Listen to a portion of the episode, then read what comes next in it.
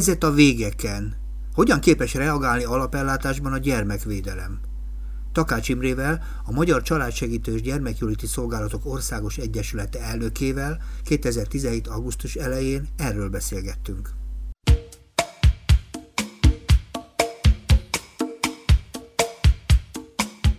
Jó estét kívánok, Szabó András vagyok, és sok szeretettel köszöntelek a stúdióban. Jó estét kívánok! Örülök, hogy újra eljöttél, és időnként előszoktalak hívni, mikor úgy, úgy gondolom, hogy a gyermekvédelemről érdemes beszélgetni, és leginkább arról persze, hogy mi van a végeken. A végeken azokon a pontokon, ahol a gyerekekkel találkozik a szakma, mert ugye a gyermekvédelemről sokféle módon szoktak beszélgetni, a parlament szervesen időnként előveszi ezt a témát, időnként megváltoztatják a rendszert, időnként beszélünk arról, hogy éheznek vagy nem éheznek az gyerekek, de gyakorlatilag ti vagytok ott a gyerekekkel ti találkoztok. Igen. Mi a helyzet most? E, mielőtt belevágnánk ebbe a nagyon nehéz és mély témába, hagyj jegyezek meg annyit, hogy e, naponta halljuk politikusoktól, társadalomkutatóktól, hogy mennyire nagy baj, hogy Magyarországon alacsony a születési arányszám, e, fogy az ország, kevés a gyerek, és ha ez így megy, akkor probléma lesz a következő generációkkal.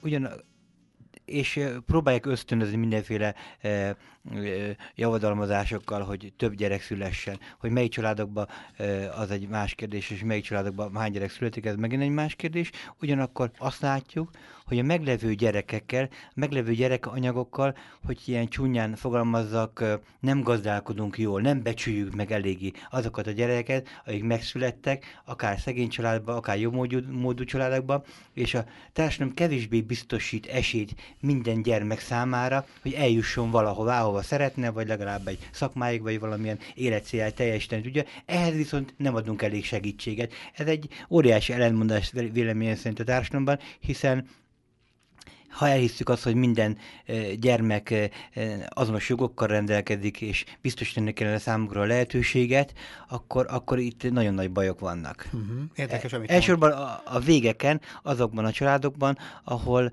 ahol hát nem dúskálnak a, a szellemi és anyagi javakban, azoknak a gyereknek a jövőjével van nagyon komoly probléma, és ez nem csak gyermekvédelmi probléma. Ennek a mélye nyilván ott csapódik le a gyermek, e, családi és gyermekvédelmi szolgálatoknál a gyermekvédelemben, ugyanakkor hát ez egy komoly össztársadalmi probléma, hiszen látjuk azt, hogy Magyarországon szakmunkás hiány van, stb. a legjobb fiatal ilyen külföldön vannak, és akik itthon vannak, ők pedig nem tanultak még egy olyan szakmát sem, amire most szükség volna, és hát ez problémát okoz. Tehát én úgy gondolom, hogy a gyermekvédelemben gyermekvédelemre a jelenleginél sokkal több pénzt kellene fordítani annak érdekében, hogy minden gyereknek legyen esélye valamilyen jövőképet megfogalmazni maga számára. Hű, kemény mondatokat kezdtünk, és ez nem is a nagy baj, ha ilyen alapon kezdünk, mert én is így gondolom, hogy a gyerekek lehetnek a legfontosabbak, ők a jövő. És ugye rengeteg tör, majd vannak törvényeink, akik ezt garantálják, elvileg költségvetések, intézményrendszer van, és azt lehet mondani, ilyenkor el lehet mondani, hogy mit akarunk. Minden megvan, ami ehhez szükséges, hát nyilván ennyi mennyit tudunk csak erről rájuk szánni. Tehát ezek a feltételek sajnos, mert ugye nem áll mindenben jól az ország. Ez, én szerintem ez egy értékvonatkoztatás kérdése, és Világos. minden társadalom vagy minden politikai kurzus eldönti, hogy ő számára mi a fontos, mire akar többet áldozni, Igen. és arra áldoz többet, amire ő többet akar áldozni. Ha úgy gondolja, hogy az ország szépítése, beruházások fontosabbak, akkor abba fog. Ha úgy gondolja, az iskola, uh-huh. a mhm. tanulás, a jövő, a gyerekek, akkor erre fog többet áldozni. Ez biztos, hogy e, ilyen kérdés is nem csak az ország anyagi lehetőségé lehet kell figyelembe venni, hiszen tudjuk azt, hogy vannak olyan társadalmak, akik úgy gondolják, hogy legfontosabb a gyerek, és ha az minden szükségletű ki van elégítve, utána megyünk tovább, amennyi jut a másra, mert hogy ezt tudják, be fog jönni az iskoláztatás, tanulás, jól működő családok révén, az egész társadalom ö, fogja a hasznát látni ennek a beruházásnak, hiszen ennél jobb beruházás nincs a világon, mint a gyerekekben, humán erőforrásokba történő beruházás. Igen, érdekes, hogy mondasz, és egyet is tudok érteni veled. Itt az az a kérdés, hogy tulajdonképpen van-e ebben a meglévő mostani szisztémában erre utaló feltételrendszer. Tehát vannak erre eszközök, vannak-e szereplők. Mi itt igazából a baj? Mert hogyha azt mondjuk, hogy nincs elég pénz, azzal nem intéztünk el mindent.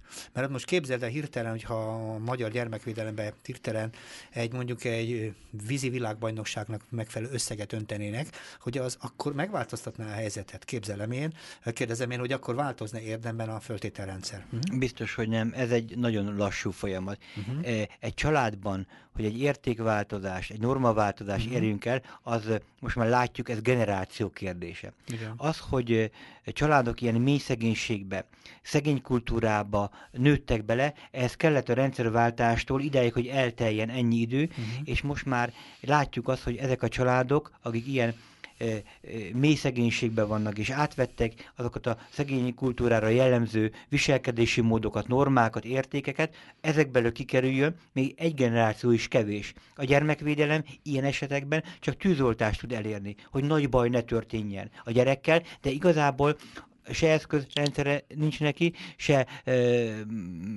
jövedelme, se, int, se pénze, se olyan intézményrendszer, amely azt segíteni, hogy ebből a helyzetből valamilyen módon úgy hosszabb távon legalább kikerüljönnek a gyerekek. Értem, és akkor szerintem segítsünk magunknak, meg a hallgatóknak is. Azt mondod, hogy a szegény kultúrára jellemző viselkedések hogy mit tetszik ezzel a tértelem, szerintem az emberek nem, nagyon sokat ö, ö, beszélnek ilyenekről, de keveset tudnak. Igen. Mi ez a szegény kultúrára jellemző viselkedés, vagy életmód, Igen. vagy életvitel? Ezt ö, már szociális munkások ezt tanulják az iskolában, tankönyvekből, de még idáig keveset tapasztaltunk, meg azt hiszem, hogy mostanára jött el az a helyzet Magyarországon, hogy most már ha kijön egy, egy hallgató egy területre, akkor már látja, lát, látja saját szemével, hogy mi jellemző erre a szociális e, mély szegénységben élő, szeg, úgynevezett szegény kultúra, vagy nevezik ezt gettó kultúrának is, uh-huh. mert igazából ott figyelték meg először e, e, a gettókban élő családoknál. Azok, azok külvárosi jellemzők, és mondjuk a szegény kultúra meg lehet, hogy éppen településtől függetlenül értelmezhető Igen, fogalom, hát de ez Az egyik, ami talán a legfontosabb és a leg, legjellemző az iskolához való viszony, hogy náluk az iskola, a tanulás, tudás, mint érték nem jelenik meg. Uh-huh. Számukra ez nem fontos, iskolába ugye kell járni kötelező, meg akkor megvonják a családi pótlékot is, nem jár iskolába, tehát járjon a gyerek, de a családban ez semmiféle értéktartalmat nem hordoz, uh-huh. nem is biztatják erre, hogy tanuljon, sőt, inkább visszahúzzák, ha lehet, akkor hogy gyere velem, mert akkor most elmegyünk dolgozni, és pénzt keresünk, vagy valamit uh-huh. csinálunk, hogy legyen jövedelmünk. Tehát az egyik ilyen fontos jellemzője az oktatáshoz való ö, uh-huh.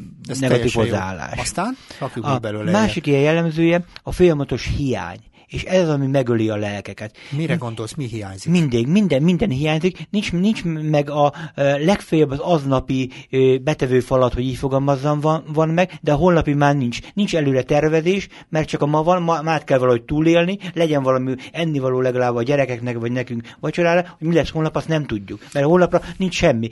Nincs hűtőszekrényünk se, ha volna, akkor is üres volna, és nincs semmink, tehát nem tudjuk, hogy, hogy mi lesz holnap, és ez a bizonytalanság, ez egy olyan lelki válság, válságot idéz erő, aminek a következményében, tehát gyönyörűen le van írva a sziátria szakirodalomban, jönnek a szenvedélybetegségek, a, a, a drog, alkoholfiás, stb., mert ezt a feszültséget valahogy fel kell dolgozni. És ezt, ezt leginkább valamiben belemenekülnek. Ha ezt a hiányt keresünk, akkor az, az jelenti azt, hogy vannak olyan napok, amikor hirtelen minden bőség. Tehát hirtelen van, hirtelen hát sok, ez, néha meg kevés. Hát ez természetesen ez a másik végleten. Uh-huh. A, a szegény a másik ilyen jellemzője, hogy amikor jövedelemhez teszek szert, akkor kell jól lakni, akkor el kell költeni, majdnem el kell költeni, bocsánat, idézőjelben, hát ez a kultúrában elköltődik azonnal a pénz, olyanokat is veszünk, amit mások mondják, hogy nézem már meg, hogy mi miket vesznek, mi van a kosárba? Hát hogy engedheti meg magának? Én nem engedhetem meg magamnak, mondja egy alsó középosztálybeli valaki, mert persze egyszer kell jól lakni, egyszer élünk, most van holnap, nem tudjuk, hogy mi lesz a holnappal, és akkor én gyerekemnek is akkor megveszek mindent, olyan édességet,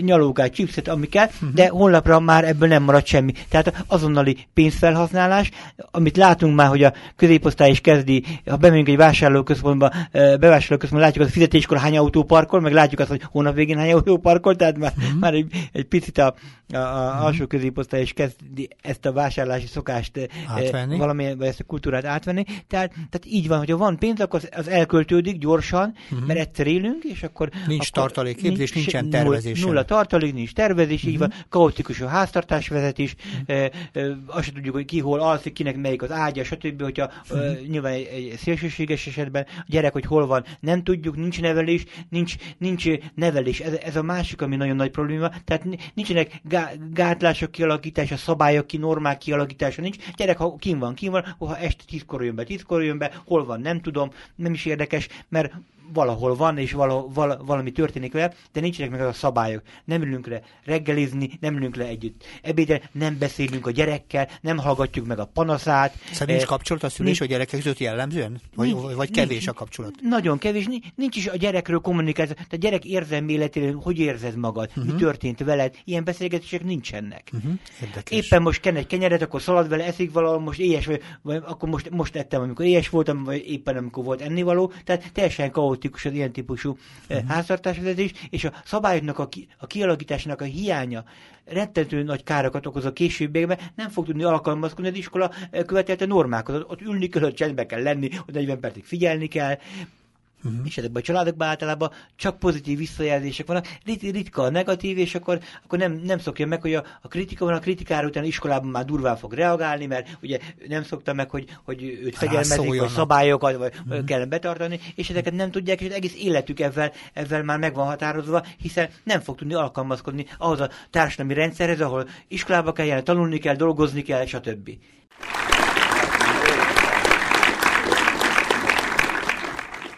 A Kapos Ifjúság Segítő Magazinban Takács Imrével a helyzet a végeken címmel a gyermekvédelmi rendszerről kezdtünk el beszélgetni, hogy olyan képes reagálni, de idáig nem jutottunk, mert megpróbáltuk el átbeszélni magát a helyzetet, és a helyzet nem jó. A helyzet kifejezetten rossz, azt mondta tulajdonképpen, és ez sokféle módon kifejeztet, hogy a feltétel együttes, bármelyről beszélünk, valahogy arról szól, hogy nem a fiatalok, a gyerekek a legfontosabbak, most úgy tűnik ebben a Magyarországon, és ez nem egyszerűen pénzről szól, hanem arról is szól, hogy önmagában sok elemből állva egy olyan fajta fe, körülmény alakult ki, amiben nem pénzzel önmagában nem lehet segíteni, hanem egy hosszú-hosszú, szisztematikus munkával, és egy kicsit jellemeztük azt a fajta világot, amely szegény kultúrában felnövekedő gyerekeket jelenti, ami nagyon sokféle szempontból egy ilyen szerepet eltávolító, egy ilyen nagyon magára hagyott, nagyon elhanyagolt életviszonyt jellemez, amiben tulajdonképpen nagyon sokfajta dolog számunkra, akik esetleg ezt a világot közelebbről nem ismerjük, furcsának tűnik,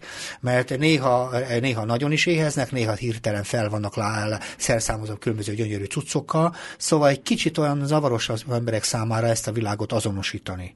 Ugyanakkor ez nagyon jellemző, hogy mennyien vannak ezek a szegény élethelyzetben lévő családok és gyerekek.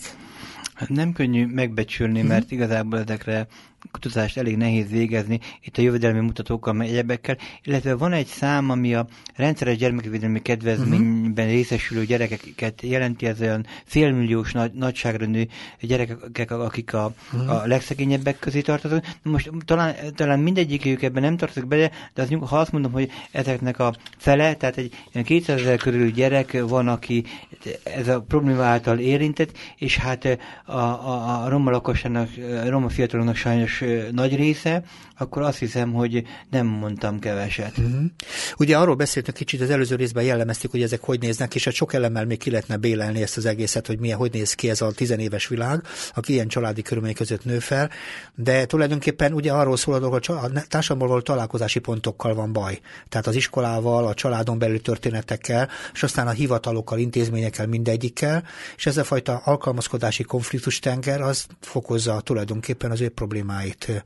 Igen, nagyon jó jó, amit mondtál, mert ez a, ez a, ennek a problémának a, a másik része, hogy gyakorlatilag ezek a családok félig meddig már kiilleszkedtek a társadalomból. Nem, egyrészt nem használják, vagy uh-huh. nem mhm. tudják használni azokat az intézményeket, uh-huh. amelyek arra jöttek létre, hogy elvileg ő számukra segítsenek, hivatalokat nem használják, társadalmi munkamegosztásban e, e, minimálisan vesznek részt, az iskolákból nagyon sokan kiilleszkedtek, hát ugye a magántanuló gyerekek száma rendkívül mértékben megnövekedett, meg közel tízezer gyerek van, aki e, gyakorlatilag nem jár iskolába, tehát e, ezek a családok a, szeretnének természetesen, mert látják a reklámokat, a, a, a televíziót, az egy alapnáluk, hogy, hogy mi volna a társadalom értéke által diktált cél, amit el kellene érni. Ők is szeretnének autóval járni, uh-huh. ők szép ruhába járni, ők is szeretnének nyaralni, szép lakásba lakni, de ez egy, ez egy, ez egy vágyálom számukra. Ezt igazából a társadalom által elfogadott eszközökkel ők ezt nem tudják elérni, ezért gyakran előfordul, vagy érthetően ezekben a társadalmi csoportok olyan deviáns magatartások, hogy úgy akarják azokat azokat a társadalom által diktált javakat vagy értékeket megszerezni, ami, ami nem legális, illegális és legális tevékenység, határán mozgó tevékenységek uh-huh. is ugye érthető módon jellemzőek uh-huh. lehetnek alkalmanként a, az ilyen családok. Vannak ilyen gyerekek, hogy ezt érzékeljük, de a másik oldalon van a gyermekvédelem úgy alapellátása, amit most az elmúlt időben, hogy átrendezett szabályok szerint most már nem is családgondozóknak, családsegítőknek hívnak, és ezek a gyermekülti szolgálatok minden településen ott vannak, ott kell, hogy legyenek, szolgáltatásként mindenképpen, és ez a rendszer tulajdonképpen találkozhat, vagy találkozhatna ezekkel a tizenévesekkel. Mennyire tudnak ebben a rendszerben dolgozó a családsegítők például erről a, erről a helyzetről, amit te most az előbb bemutattál? Mennyire hát, vannak képben? Ők ezt látják, ugyanakkor ami miatt folyamatos szakember hiány van a szakmába, és óriási mértékű fluktuáció az az, hogy ezek a szociális munkások nagy lelkesedése oda jönnek, hogy ők majd segítenek, és mikor látják, hogy nem tudnak segíteni, tehetetlenek, igazából nem tudnak egy jobb helyzetet teremteni azon gyerekek számára, akikkel ők találkoznak, mert nincsenek eszközeik, nincsenek olyan uh-huh. intézmények, nincs olyan támogatási rendszer, amelyekre szükségük volna. Ez, ez mert, ez kiábrándító. Hát, ha, ha, ha finoman akarok fogalmazni, az lehangoló, ez egy folyamatos kudarc élmény jelent számukra, uh-huh. holott nem ők okozzák, de ők illik át, mert ők találkoznak naponta a kliensekkel. Ez számukra lelkileg, érzelmileg egy borzasztó nagy megterhelés jelent, és ezt nagyon sokan nem bírják. Emiatt nagyon sokan elmennek a szakmából. De hogy ezt a helyzetet ők látják, az egyértelmű. Ugyanakkor az is látszik, hogy az az intézmény, amelyik arra jött létre, hogy segítséget nyújtson a családoknak. Uh-huh. Beszélünk most a család és gyermekvédő szolgálatról, Nincs ami van. minden településen meglévő ott minden keletben, ott van ez az intézmény. Arra jött létre, még korábban a gyermekvédelmi törvény előtt, 97 előtt az volt, hogy a gyermekvédelem abból lát, hogy behívatta a gyámhivatal a szülőt, és figyelmeztette, hogy nevelje rendesen a gyerekét, járási iskolába, szokjon le az alkoholról, és vegyen neki rendes ruhát, és rendesen étkeztesse, és egy év múlva visszahívta, és megkérdezi az iskolát, hogy járta a gyerek iskolába, nem hiányzott, és stb. Ez volt a gyermekvédelem. Eljött jött a gyermekvédelmi törvénybe az, hogy kapjon szolgáltatást, segítséget, problémának megoldása. Igen. Na most itt jön a, a mai világ, hogy az az intézmény, amelyet arra hoztak létre, hogy segítséget nyújtson, ettől az intézménytől félnek a kliensek, és nem mennek be segítséget kérni, mert azt mondják, hogy úgy tudnak segíteni, legfeljebb elveszik a gyerekünket. Uh-huh. Tehát létrejött egy jó törvény, egy jó intézmény, ami intézmény nem tudja azt a funkciót teljesíteni, amelyikre létrehozták, és így egy nyugodtan mondhatom most már ennyi tapasztalat után, hogy egy teljes mértékű átalakuláson esett keresztül, hiszen még korábban a bajban lévő emberek mentek és kértek segítséget, most senki nem megy, azok mennek, akiknek küldenek, vagy jelzőhálót küldi, vagy kötelezik, hogy vegyen, menjen be az intézménybe, Vajon és miért van ez így? Miért van ez így? Miért van ez így? Nem, csinál, nem tudják, hogy hogy kéne csinálni? Tehát itt az az alapkérdés, hogy, hogy lehetne ezt jól csinálni, és nem csinálják jól, vagy pedig valami más magyarázata van? Mert nincsenek eszközök a, a, a, a szociális munkásnak, és a társadalom sem kínál olyan eszközöket, mm-hmm. hogy a problémát a családnak megoldja. Hát kezdjük a legalapvetőbbel. Ha a lakhatás a, a családnak bizonytalanná vált, mostanában sajnos nagyon sokan vannak. Uh-huh. Nagyon sok albérletet fölmondanak, rettentő drága lett, százer alatt már alig van albérlet, a bérleményt kilakoltatják, stb., akkor kellene az alapszükségletek kielégítéséhez valami, mert a gyerek nem lett az utcán, és ha bemegy segítséget kérni mondjuk a családi, családi gyermekvédő szolgálathoz, ők nem tudnak lakást adni. Viszont megtudták ezt a problémát, a gyerek nem lehet az utcán, mit tudnak csinálni, ha nincs családok átmentek otthon, mert abból sajnos kevés van, akkor azt mondják, na sajnos akkor anyuka, ezt a gyerekeket el kell vinni a szakellátásba, nevelőszülőhöz vagy gyermekotthonba, mert utcán nem lehet a gyerek. És nekem igaza van, mert nekem védeni kell a gyereket, ugyanakkor a szülő meg nem azért jött be, hogy elvitesse a gyereket, hiszen, hiszen ragaszkodik hozzá, szereti a gyereket. Hát mindig ilyenek szokták, hogy ideiglenes hatállyal rakjuk el, tehát ideiglenes hatályú elhelyezésnek hívják ezt egyébként, és akkor ilyenkor ez történik ugye? De ezt egyébként ez mégiscsak ez elszakítása a gyereknek a családtól. És igen. ezt a családok most már tudják, hogy hmm. mire számíthatnak, milyen segítséget tudnak ott adni, és ezért, ha ilyen vagy alapproblémáik vannak, akkor nem mennek be, mert attól hmm. tartanak, hogy ha megtudja, hogy az ő életvitelük ilyen, nincs elég jövedelmük, hmm. szűkös a lakásviszonyuk, stb., akkor a családok ezt tudják, hogy ezen úgysem fognak tudni segíteni, mert ehhez nincsen eszközük, ugyanakkor a gyerekkel meg szere, akarnak foglalkozni, az a dolguk, hogy védjék a gyerekeket, az ilyen körülményektől meg hogy legyen folyamatos ellátása, étkezés, ruházlakodás, stb. nyugodt körülmények között nevelkedhessen, ezért, ha ezt nem tudják a családba biztosítani, már pedig a család tudja, hogy ő nem tudja biztosítani, ezért nem megy be, vagy elmenekül. Elmenekül, elköltözik egy másik településre, másik kerületbe, ott hát nem találják meg, vándorolnak, be se jelenkedik egyik helyre, és akkor eh, kikerül a, a gyermekvédelem látókörébe. A törvényben úgy szerepel, hogyha a gyerek ilyen fokú veszélye megjelenik, tehát hogy a gondozásával és a feltételeivel nincsen minden rendben, akkor ugye nem kivenni kell a gyereket, hanem abban segíteni,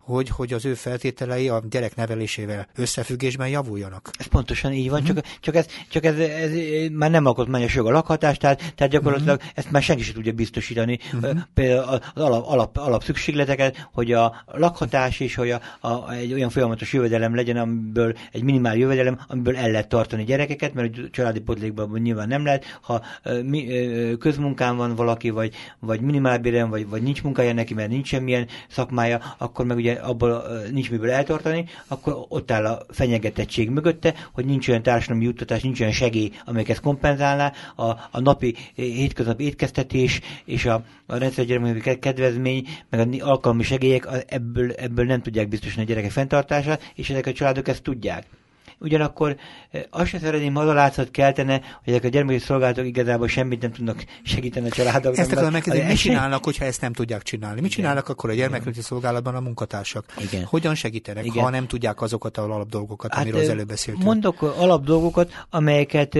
amelyeket ugye általában leggyakrabban biztosítanak, az a különböző olyan típusú szolgáltatások, amelyek segítségével összehozzák, vagy, vagy koordinálják, a családok köré szervezik azokat a lehetőséget, amik Magyarországon rendelkezésre állnak, tehát ügyeket intéznek, a, azokhoz a juttatásokhoz, amik vannak, a társadalombiztosítási juttatások, önkormányzati segélyek, stb. Azoknak a, azokat megszervezik, ha nincs valamelyik, tájékoztatják, hogy milyen lehetőségek van még, hmm. vannak még mm, kérvényeket írnak, kitöltik a kérőlapokat, stb. Tehát ez egy, egy, egy általános ügyintézési része hmm. a dolognak. Azután segítik a családokat abban, hogy munkaerőpiacra valahogy visszajussanak, uh-huh. vagy valamilyen jövedelemhez jussanak, vannak e, csoportok, ahol megtanítják őket e, kommunikálni, hogyan kell megjelenni, önéletrajzot írni, írnak közösen, stb. Tehát a munkaerőpiacra való visszavezetést is elősegítik. Azután vannak a a központokban olyan szakemberek, akik eh,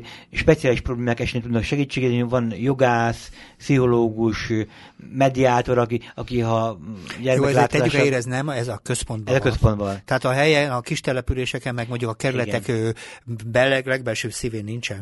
Kerületekben, minden kerületben van ugye ez, ez a fajta szolgáltatás, így van, amúgy az országban pedig a hmm. minden járási székhelyen vannak ezek a szolgáltatások. Le, lehet, hogy elvétve lehet, ahol úgy ítéli meg a település, hogy náluk szükség van, ő is alkalmaz jogász, pszichológust esetleg, de ez, ez, ez egy választható, tehát nem kötelező feladata az önkormányzatnak. A járási széken kötelező ezeket, ezeket alkalmazni. Ezen kívül az, a gyermeknevelésben is, ha ilyen típusú problémával el tudják mondani a szülőnek, hogy ha így nevel a gyereket, mi lesz a következmény, ezért, stb. Tehát is, ezt úgy is, is tudja. Iskola, is, iskola és, a, és, a, és a család között próbálnak mediálni, vagy a konfliktusokat kiegyenlíteni, a gyerek nem megy iskolába azért, mert hogy csúnyán beszélt vala a tanár, vagy, vagy leszólták a osztálytársai, csúnyán beszéltek vele, csúfolták, vagy megpróbálnak e, egyeztetni. Folyamatban van a, az iskolai szociális munkás hálózatnak a kialakítása, elkezdődik most pályázati formában, hogy legyenek ott uh-huh. az iskolában mindenütt, ugye gyermekvédelmi felelősök már nincsenek, akkor legyenek szociális munkások, akik, akik az iskolán belüli konfliktusokat is segítenek a pedagógusoknak is a problémás gyerekeknek a, a, a uh-huh. viselkedését valamilyen módon korrigálni, csoportokat is szerveznek, játszócsoportok csoportok nagyon sokan vannak. Ilyen szabadidős szabadidős, alternatív szabadidős, igen, kirándulások. Uh-huh. Nyáron, amikor a gyerekeknek egy része nem tud elmenni ugye nyaralni, akkor foglalkozásokat szerveznek számukra,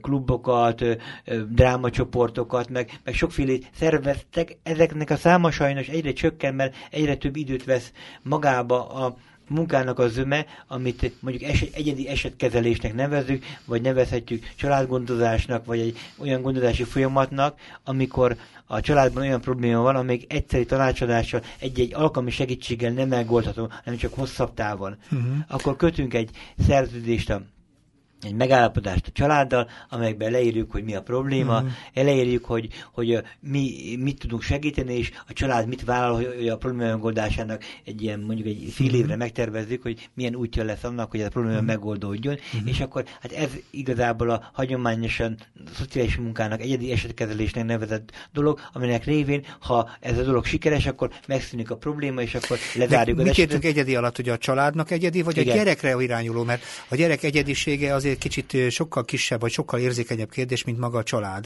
Hát igazából hát, a család, gyerek, egy, egy, igazából család... Egy, egy, egy családgondozásról szól, szól a történet, uh-huh. amelyben benne van a szülő. Uh-huh. Ha a szülőnek van valamilyen problémája, uh-huh. nem tudom, egészségügyi, akkor, akkor segíteni kellene abba, hogy eljusson uh-huh. megfelelő kezelésekre. Ha a gyereknek iskolai problémája van, tanulási problémája van, viselkedési problémája, tehát egész családot próbáljuk meg ilyenkor együttesen uh-huh. segíteni, hogy eljussanak legalább odáig, hogy, hogy az adott probléma, amin elkezdtünk dolgozni, az valamilyen módon megoldódik. Hogy kezdjük ilyen kon- konkrétan például mondjuk, hogy szemüveget kell csináltatni, Igen. vagy kiderül, hogy a gyerek e, gyanúsan kettes cukorbeteg valószínűsége, tehát megvan a valószínűség, hogy esetleg cukorbeteg, akkor ebben, ebben is tudtok, vagy tud segíteni a családgondot, vagy hogy hogyan, vagy hogy? Mert ugye a, a közelében nincsenek is sokszor ilyen szolgáltatások, tehát Igen. hogy mondjuk a szemüveget csináltatni jó messze lehet például. Igen, hát itt uh-huh. ez megint a, a, a adott intézmény, adott önkormányzat hozzáállásán is múlik, a lehetőség uh-huh. biztosításán, mert vannak olyan önkormányzatok, akik igen, ha fontos, hogy a család ezt nem tudja, akkor esetleg a segély keletéből ő ezt megfinanszírozza, hogy mondjuk a gyereknek meglegyen az a mhm. halókészüléke, vagy az a szemüvege, vagy a gyógyászati mhm. segíteszköze, amire szükség van. A, a családsegítő pedig végignézi azokat az utakat, hogy hol lehet ilyet. A civil szervezetektől kezdve, az OEP-től kezdve mindent végignéz, hogy hol van arra lehetőség, ha neki bármilyen ilyen segélyeszközre van szüksége, hol lehet megszerezni, és hát bizony nem könnyű munkával, de fölkeres olyan civil szervezeteknek ez a dolga, onnan, innen, amonnan megpróbálja beszerezni azt a szükséglet, ami a családnak van, mert hogy a család ebből fogja látni, hogy ez az ember ez tényleg nekünk segíteni akar, ez nem ellenőrizni akar, uh-huh. ez mhm. nem szabályokat akar itt nekünk uh-huh. elfogadtatni, meg nem kontrollálni akar bennünket, hanem ő segíteni akar. Nagyon érdekeset mondasz, mert ennek az egyik jellemző és fontos része, és beszéltünk az előbb ugye a, a szegény kulturális történetekre, hogy úgy, ott igazából egy fontos része, hogy nincsenek kapcsolatok. Ebben a történetben, amit te mondtál, a segítéshez bizony együttműködni kell. És nagy bizalom kell És hozzá. azért is kérdezem, hogy mindenkit el lehet ilyen módon érni, mert ugye azt mondtad az előbb, hogy sokan vannak, akik egyébként sem tudnak együttműködni, Igen. akkor mondható az, hogy kimaradnak ilyen módon többen, kimaradnak az ilyen típusú segítésből? Hú, hát ez egy e, jogilag is, meg, meg szakmailag is egy, egy, egy, egy olyan kérdés, amelyikre nem könnyű a válasz. De a lényeg talán a dolognak az, hogy olyan emberrel én a 40 éves pályafutásom során még nem tapasztaltam, aki, aki ne lehetett volna jó szóval, biztatással ö, megnyerni ö, együttműködésre. Ö, de, de ez nem egyszerű a mai világban, amikor az embernek e, van 50 családja, és, e, és kevés az ideje, és rengeteg adminisztráció, meg egyebek, mert hogy nem lett kevesebb az adminisztráció, és a kliens szám sem lett sokkal kevesebb, mint ami a korábbiakban volt, és a, a, a előírást, létszám előírást meghaladó számokkal dolgozik mindenki, mert, mert sokkal több az esete. Tehát ebben nem könnyű, de az, hogy egy ilyen nagyon elzárkozó, félős, ö, ö, problémáit látó és ezért elfedni akaró családdal egy olyan nyílt kapcsolat alakuljon ki, hogy elhiggye, hogy én nem fogom följelenteni, én nem fogom elvenni a gyerekét, én azt akarom, hogy működőképessé váljon a család. Ehhez nagyon sok együttlétre van szükség. Egy minap mondta épp egy, egy, egy kliensem, hogy hát azt mondja, én belém már jó sok szociális munkáig belém rugott, sokat kell magának pedálozni ahhoz, hogy elnyeri a bizalmamat, mondta nekem a illető hölgy, így, így szó szerint, sokat kell nekem,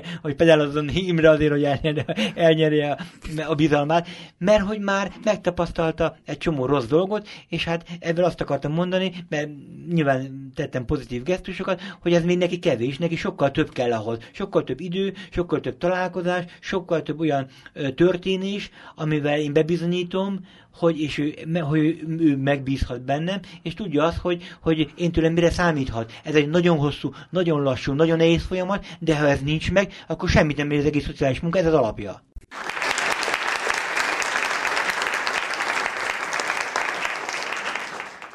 A Kapos Ifjúság Segítő magazinban Takács Imrével, a Magyar Családsegítő és Gyermekügyi Szolgálatok Országos Egyesület elnökével arról kezdtünk el beszélni, mi a helyzet a végeken a gyermekvédelem gyakorlati szinterén, ahol a gyerekekkel találkozhatnak, és elég drámai képet sikerült itt most összeraknunk. Valószínűleg a helyzet ilyen lehet. Leginkább arról beszéltünk, hogy a, a, egy nagyon sok olyan tizenéves gyerek történetéről, gyerekkorú, gyerek, gyerekkorú tizenévesekről beszélünk, a történetéről van szó, akiknek a feltételei szörnyűek mert nehéz családi körülmények között élnek, szociálisan mindenképpen meghatározó körülmények között. Ők a szegénységi küszöb a mag alatt lévő élő emberek. Te becsülten 4-500 ezer emberről beszéltél, azon belül azon belül jelentkeznek ezek a gyerekek, Igen. ugye? Ezen belül jelentkeznek. Igen. És valami olyasmit mondtál, hogy nagyon nehéz ennek a világnak, akinek éppen az életvitele is meglehetősen távolságtartó, alig van kapcsolata, és igazából egymással sincsen elégséges kapcsolata, és tele van egy rakás feszültséggel, és a pillanatokról él, hogy azokkal nagyon nehéz fölvenni a kapcsolatot annak az ellátórendszernek, amik alapellátásban van. És azokat a drámai pillanatokat próbáltad az előbb becsetelni, amikor azt a kérdést kérdeztem, hogy hány, hogy mindenkit el lehet -e érni, hogy nagyon nehéz munkába kerül az, hogy egyáltalán egyáltalán valakivel ilyen módon ezt a fajta tartozást behozzuk, hogy a barátságot újra fölé, fölépítsük, hogy ezt a fajta bizalmat újra ki lehessen ahhoz alakítani, hogy elemi dolgokba tudjatok segíteni. Elemi dolgokba az azt jelenti, hogy ügyeket el lehessen intézni, akár munkaérpiacra visszasegíteni, vagy akár a gyerek elemi nevelési történeteiben, az iskolával való egyezkedésben valahogy össze lehessen hozni. De itt tartunk. Igen. Van a gyermekvédelem egy nagyon érdekes fogalom, ez a védelembevétel. Engem az érdekel ebben a történetben, mert sokszor, amikor olvasok ilyen gyermekvédelmi papírokat, meg minden történetet, és azt mondták, hogy végre valakit A és B-t az adott nehéz helyzetében a gyermekvédelem védelembe vette. Ez mi? Bocsánat, eh, mielőtt erről beszélnénk, amit az, eh, eh, ezt közvetlen megelőzően mondtál, az egy, az, egy, az egy rendkívül fontos dolog, hiszen, hiszen egy, ez a bizalmi kapcsolat a segítés és segítő között ahhoz nem hasonlítani, mint az ős bizalom, ami az anya és a gyerek között valamikor Igen. kialakul, hiszen hogyha ez nem, nem jön létre a segítő és a segített között, akkor fog ő változni. Igen. Akkor fog ő változni, hogyha látja azt, hogy én elfogadom őt olyannak, amilyen, ha látja azt, hogy megbízhat bennem, akkor szép lassan elkezdi átvenni azokat az értékeket, amit én közvetítek felé. Tehát ha direkt mondom, így meg így kell főzni, így meg kell viselkedni, gyereket így kell nevelni, az semmit nem ér. De amikor beszélgetünk a gyereknevelésről, amikor már megvan ez a bizalmi kapcsolat, beszélgetünk az életmódról, azt látjuk, hogy egyre egyszer csak elkezdi azokat csinálni, amikről úgy beszélgetünk, amit nem direkt módon utasításba adtunk neki, szerződésbe leírtunk, hogy ezt meg ezt kell teljesíteni, hanem a velem való kapcsolat során, amit átélt, mert rájött, hogy az nem is olyan rossz, amit én gondolok felé. Tehát ez az igazából segítő munkának az alap, és erre kellene sokkal több idő, meg, meg esély arra, hogy hát... több család átélje ezt az élményt a szociális munkásra, mert aki átélt egy pozitív élményt, annak nagyon jók a tapasztalat, nagyon jó a visszaélései, és egész életére egy örök élmény, hát én is is, meg mások is megtapasztalják, hogy jönnek hozzám 40-50 éves és mesélik a régi történeteket, hogy hogy volt, mi volt és mi lett belőlem. Mm-hmm. Szóval ez egy, ez, ez a sikerélmény, ez már, már sajnos kezd kiveszni a szakmából, pedig, pedig ez nagyon kellene. ezt a sikerélményt keresed, és ezt nagy lelkesedéssel mondod, és az az én kényszerképzetem ezzel összefüggésben, hogy inkább a másik a jellemző. Az a jellemző, hogy sokszor félnek a családok Igen. attól, hogy a gyerekeket állami gondozásba adják, még, és még azt az elemi problémát is, ami esetleg otthon van, azt is nehezen mondják el, mert attól félnek, ez is a veszélyeztetés egy fontos Igen. eleme. Úgyhogy nagyon nehéz ezt a bizalmat ugye megteremteni, és ebben arany, arany, arany, arany emlegetjük egy-egy ilyen bizalmi szó, amit esetleg itt ott hallani lehet. Igen. De én visszatettem azt a varázslit, visszahozom azt a kérdést, hogy mikor van, mikor mondjuk az azt, hogy védelembe veszünk valakit, Igen. hogy ez valami, hordoz-e valami töbletet, mert nekem az az érzésem, hogy eh, a védelembe vétele alapvetően, hogy a célját ismerjük tulajdonképpen. A védelem valami fajta garanciát jelent a gyerek felnőtt évelása, ezt, ezt feltételezem laikusan is.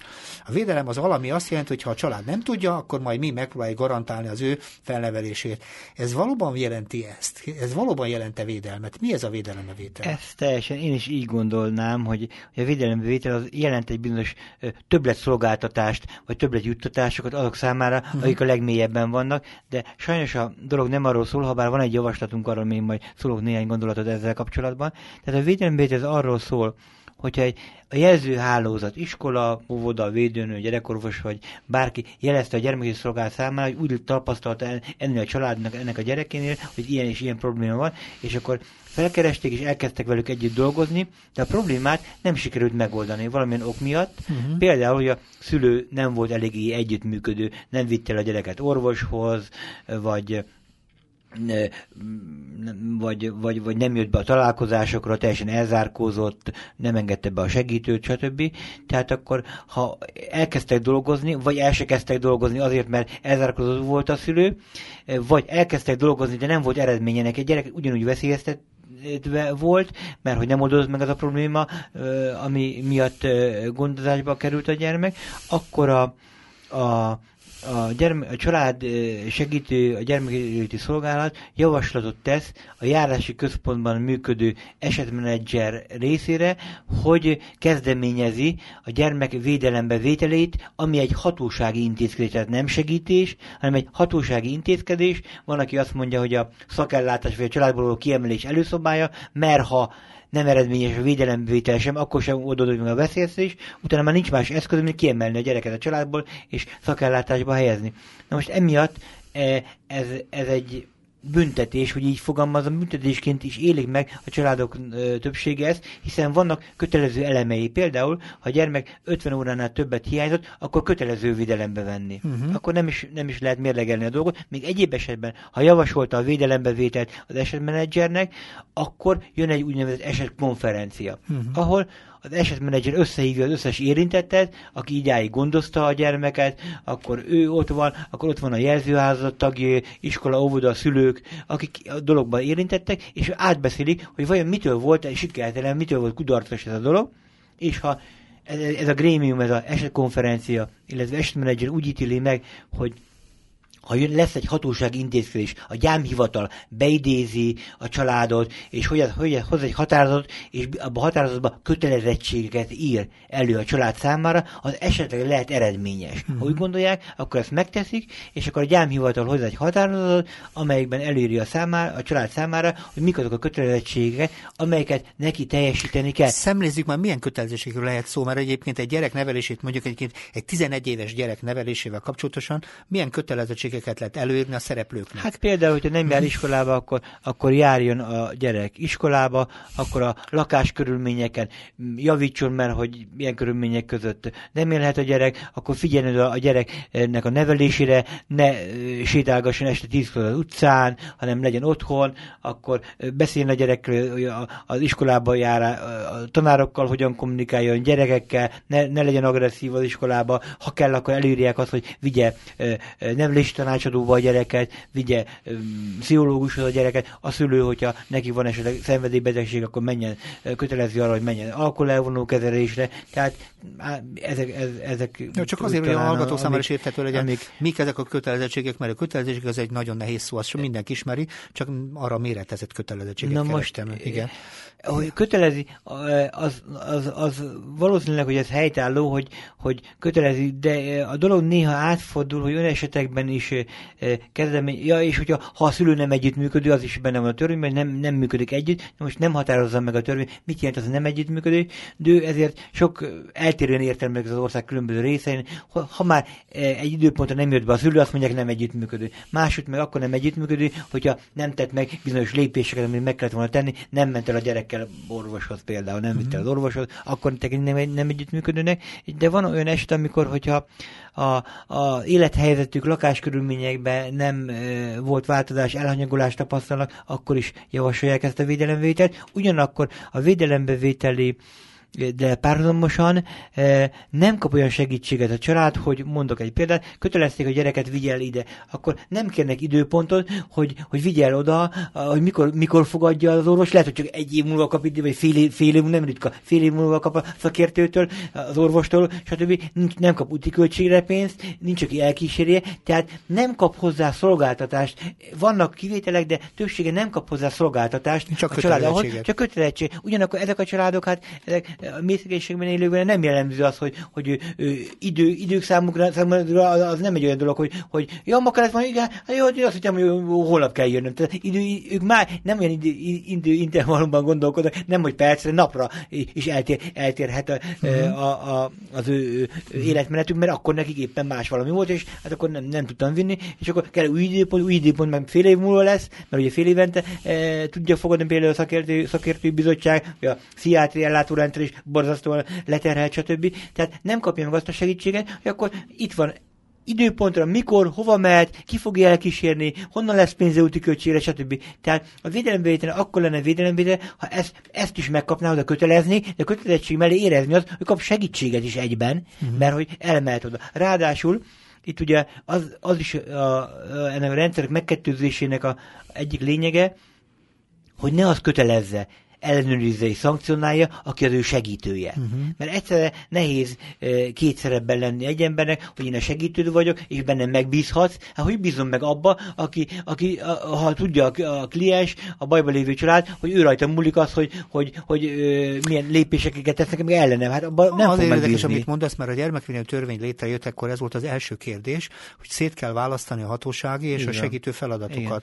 És ugye az volt a fontos, hogy amit te is mondtál, hogy az eredeti gondolat is arról szól, volt, hogy nincs bizalom, hogyha a másik oldalon ott áll a, a pallos, úgy tetszik a fenyegetettség maga, és most ezzel küzdesz most ebben a igen, példában igen, is. Ugye hát a, igen, a védelmi is ugyanezzel a konfliktus Pontosan. Hm? Hát úgy nézne ki a mhm. dolog, ha normálisan működne, hogy a, a, például, amikor van ez a védelembeli tárgyalás, ott van a, a családsegítő, aki segíti, ott van az esetmenedzser is, és mm. akkor hogy elhangzanak az érvek, pro, kontra, hogy, hogy felsorolják összes rosszat a családról, ami szörnyűséget, szociális mm. munkás, hogy ezt se csinálta, azt se csinálta, mm. ilyen rossz szülő, olyan rossz szülő, a segítő meg mellette elmondja azt, hogy igen, de a szülő azért ilyen, mert azért történt ez, tehát hogy a, már, már ott is érezze a segítő, vagy a, a család, hogy ez a segítő ez mellette van. Uh-huh. Igaz, hogy vannak problémák, mert ő is tudja, hát nem buták az emberek, ne tudják, hogy, hogy van probléma az ő működésével, Persze. de a segítő azt is mondja, hogy, hogy lám, ennyi jó dolog is van ebben a családban, nem csak rossz dolgok vannak, uh-huh. ugye, mert esetben egy gyerek azt mondja, hogy, hogy mik azok a problémák, ami miatt védelemvel kell növelni, de ő problémákat sorol fel, nem a pozitívumokat fogja uh-huh. felsorolni, hanem mik az okai annak, hogy a gyereket védelembe Érdekes, kell venni. mondasz, mert azt jelenti, hogy gyakorlatilag a küzdelem a gyerekért, hogy otthon maradjon,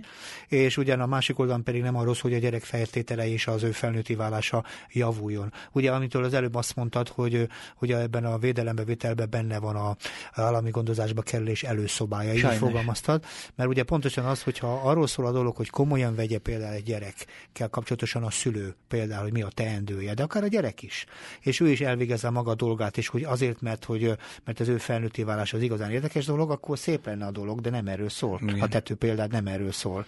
Igen. Hadd kérdezem, itt azért nagyjából a vége felé vagyunk, hogy tulajdonképpen mi a te hogy is mondjam, perspektívát, egyszerűen hogyan látod ezt az egész helyzetet, mert egyrészt azt, hogy mennyire képes tulajdonképpen megfelelni a szerepének, ezt úgy általában lehetne mondani, az, az érdekel engem, és kettő, hogy mi a prognózisod? Mind a kettőt szoktam kérdezni. Hát mennyire képes most megfelelni, mert ugye mindig, amikor ez az új szabályozás megjelent, ezzel a család segítő lett a családgondozóból, meg megjelent Igen. az esetmenedzser, meg ilyesmi, Igen. akkor a, a problémák mindig arról szóltak, hogy túlterheltek a család gondozók, akkor még így hívták, és hogy azzal, hogy integrálódik a család segítő központba, és a szociális feladatokat is bizonyos szempontból közelebbről lehet értelmezni a gyerekkel kapcsolatosan, akkor tulajdonképpen egy kicsit könnyebb lesz a gyerekekkel való gondos. Ez volt az alapgondolat, így volt. Igen, igen. És az a kérdésem, hogy akkor most mennyire képes ennek a szerepnek most végül is? Kettő, mi a prognózisod? Uh-huh. Hát a tapasztalás az, hogy a, a, a minden településen jelenlévő családsegítő kollégáknak a munkája nem lett kevesebb semmivel, sőt az adminisztráció talán még több is lett, több lett az, az esetkonferencia, esetmegbeszélés, gyámhivatali értekezletek, stb. Hmm. jelzőállati munka, több lett magyarul, több lett az a munka, amikor nem az emberre, a bajba lévő emberrel foglalkozom, hanem papírokkal, társintézményekkel, stb. stb. Tehát, tehát úgy tűnik, hogy még szinte tovább csökkent a közvetlen segítő munka. A magyarul, ha avval az emberrel, akinek el kellene nyernem a bizalmat, alig tudok találkozni, mert annyi más egyéb munkám van. Uh-huh. Ez az egyik, ami, ami nagyon jelentős probléma. Ugyanakkor előrelépésnek lehet nevezni azt, hogy mire jó ez, mire lett jó, most már látjuk, hogy mire lett jó az egész rendszer. Ez talán arra lett jó, hogy a kritikus, legnehezebb élethelyzetben lévő gyerekeknél ne történjen tragédia. Uh-huh. Erre biztos, hogy jó, ugye, mert törvénymódosítás is volt, szülők nem zárkózhatnak el, kapcsolatot kell a gyámhivatal, be kell engedni, stb. engedni kell, hogy megvizsgálja az orvos a gyereket. Tehát, tehát jogszabálymódosítás történt, ugyanakkor mivel hogy ott kettős odafigyelés van, tehát hogyha egy gyerek nagyon súlyos problémával küzdött, akár ilyen, hogy, hogy alultáplálták, nem táplálták rendesen, nagyon elhanyagolták a gyereket. Egy csomó akkor, volt erről. Igen, igen. Ezekre ezekre a problémás esetekre, amiből sajnos rengeteg van, hát ezelőtt 30 mhm. éven nem volt ennyi, mint most, ugye a, a családi életkörülmények változása következtében, ezekre nagyobb az odafigyelés, és kisebb a kockázat annak, hogy a gyerek mondjuk például meghalljon uh-huh. éhezés következtében, uh-huh. vagy, vagy otthagyás következtében, mert hogy, mert hogy a jelzőhálózati munka intenzívebbé vált, nagyobb a felelőssége, átérzik jobban a felelősséget a szakemberek és jelzőhálózat tagjai, tehát ha, ha, ha ha röviden mondanám, azt mondanám, hogy a, a, ezek a kritikus, nagyon nehéz, legnehezebb helyzetű gyermekekre való odafigyelés az intenzívebbé vált. És, és e, valószínűleg, hogyha ez nem lenne, akkor már, már ennél is több tragédia történik volna, mint Hébeóban sajnos meg így is történik, ami, ami ugye nagyon nehézen elkerülhető, főleg a vándorló, meg a, olyan családoknál, akik nincsenek a, a ellátórendszernek a látóterében azoknál, de hogy e, e, erre jó, de arra, hogy egy intenzív prevencióval kiemelje, és a gyereknek, rengeteg egy gyereknek, aki ma esélytelen, esélyt nyújtson, erre nem jó. Tehát azt kell, hogy mondjam, hogy visszaállt szinte a hatósági szerepkör, igaz, hogy ebben vannak segítő elemek is, de alapvetően a segítő elemeknek a száma nem növekedett, inkább csökkent, mivel hogy, hogy nagyobb a leterheltség a kollégáknak minden területen, ezért kevesebb jut a, a, a tényleges megelőzésekre, ami nem mondanám, hogy nem kicsinyelni azt, ami van, de kevesebb, sokkal kevesebb az idő. Tehát arra nem jó, hogy a nehéz élethelyzetű gyerekeket föl, kisegítse ebből a helyzetből, és valami esélyt jelentsen számukra, ugyanakkor arra viszont jó, hogy a, legveszélyeztetettebb, legproblémásabb gyerekeknél ne fordulhasson elő gyere, ro, sorsrontó tragédia. Uh-huh. Ez iszonyú fontos, amit te mondtál, és az a kérdésem akkor áll a prognózisként, hogy mire számíthatunk a jövőben, mert ugye azért azt mondtad, hogy ez, ez társadalmi föltételtől szól, tehát ez nem feltétlenül gyermekvédelemről szól, a körülményekről szól, arról a dologról, ami mindenkit meghatároz, hogy milyen társadalmi világ körülmények között élünk. De azt kérdezem, ebben a világban, ahol ti dolgoztok, ebben a világban milyen, milyen, milyen előrejelzést érzékelsz? Lesz, mi, hogy hm, szóval mi, mivel, mi hogy, mivel hogy, hogy a, a gyermekvédelem, a családok, stb ennek a társadalmi rendszernek a szerves része, a politikától kezdve, a, a társadalmi kommunikációtól, a reklámoktól kezdve minden, minden befolyásolja. Uh-huh. Amennyiben a társadalom, vagy a politika, vagy a kultúra azt sugalja, hogy vannak olyan gyerekek, akik nem annyira érdemesek a segítésre, uh-huh. és vannak olyan gyerekek, akik többre érdemesek, mert a szüleik tehetősebbek, ezért adókedvezmény miatt többre, több, több lehetőséget kapnak, lehetne sorolni, hogy a, ha még vannak olyan, olyan társadalmi társadalmi csoportok, akik mm, be lehet rugni, hajléktalanok, nem aludhatnak az aluljáróban, nem lombizhatnak, olyan jogszabály, amik egyre szigorítják a, a, a, a szegényeket, amíg a társadalom nem annyira szereti a szegényeket, amíg ellenséges magatartás van a munkanélküliekkel, hajléktalanokkal szemben, addig nagyon nehéz ezt a társadalmi csoportot kezelni, hiszen, mint mondtam, ez egy nagyon hosszú folyamat, hogy ebből a kialakult, amit, amit nem, lehet, nem szabadott volna hagyni, hogy kialakuljon, ez a borzasztó mély szegénység, ez a szegény kultúra, ebből kivezetni csak nagyon hosszú távon lehet. Én úgy látom, hogy már egy generáció is kevés ahhoz, hogy ebből egy tényleges kiút legyen. Ehhez egy teljes társadalmi szemléletváltozásra volna szükség. Például, amit mi javasoltunk, hogy az összes védelembe gyerek kapjon a családi pótlékkal azonos védelembevételi támogatást, hogy egyrészt az, hogy az alapvető szükségleteket a gyereknél ki tudják elégíteni, és az ne befolyásolja a segítő folyamatot, hogy nincs enni, nincs ruhája, stb. Tehát ha megkapnák ezt, azután kívül azt is javasoltuk, hogy a tao lehessen gyermekvédelemre is fordítani, ne csak sportra és egyéb dolgokra, hogy a prevenciót erősíteni kellene.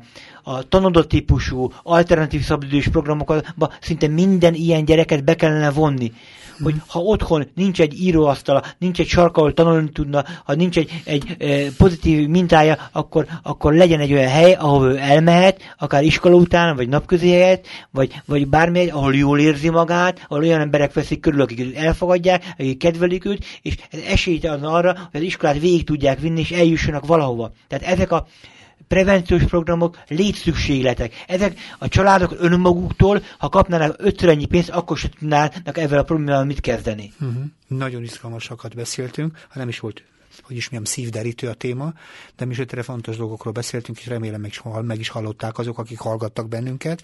Nagyon szépen köszönöm a fontos mondataidat Takács Imre és máskor is várlak szívesen, és szerintem jobb dolgokról is szeretnék beszélgetni, változásokról szeretnék beszélgetni, de ami történt, ezek mind fontosak, és jó lenne, hogyha a közfigyelmet egy kicsit erre a dologra is tudnánk orientálni, ezért különösen köszönöm a beszélgetést, köszönöm technikai közreműködését Kemény Dánielnek, és hallgassák tovább a civil rádiót Szabondás hallották. Viszont hallásra.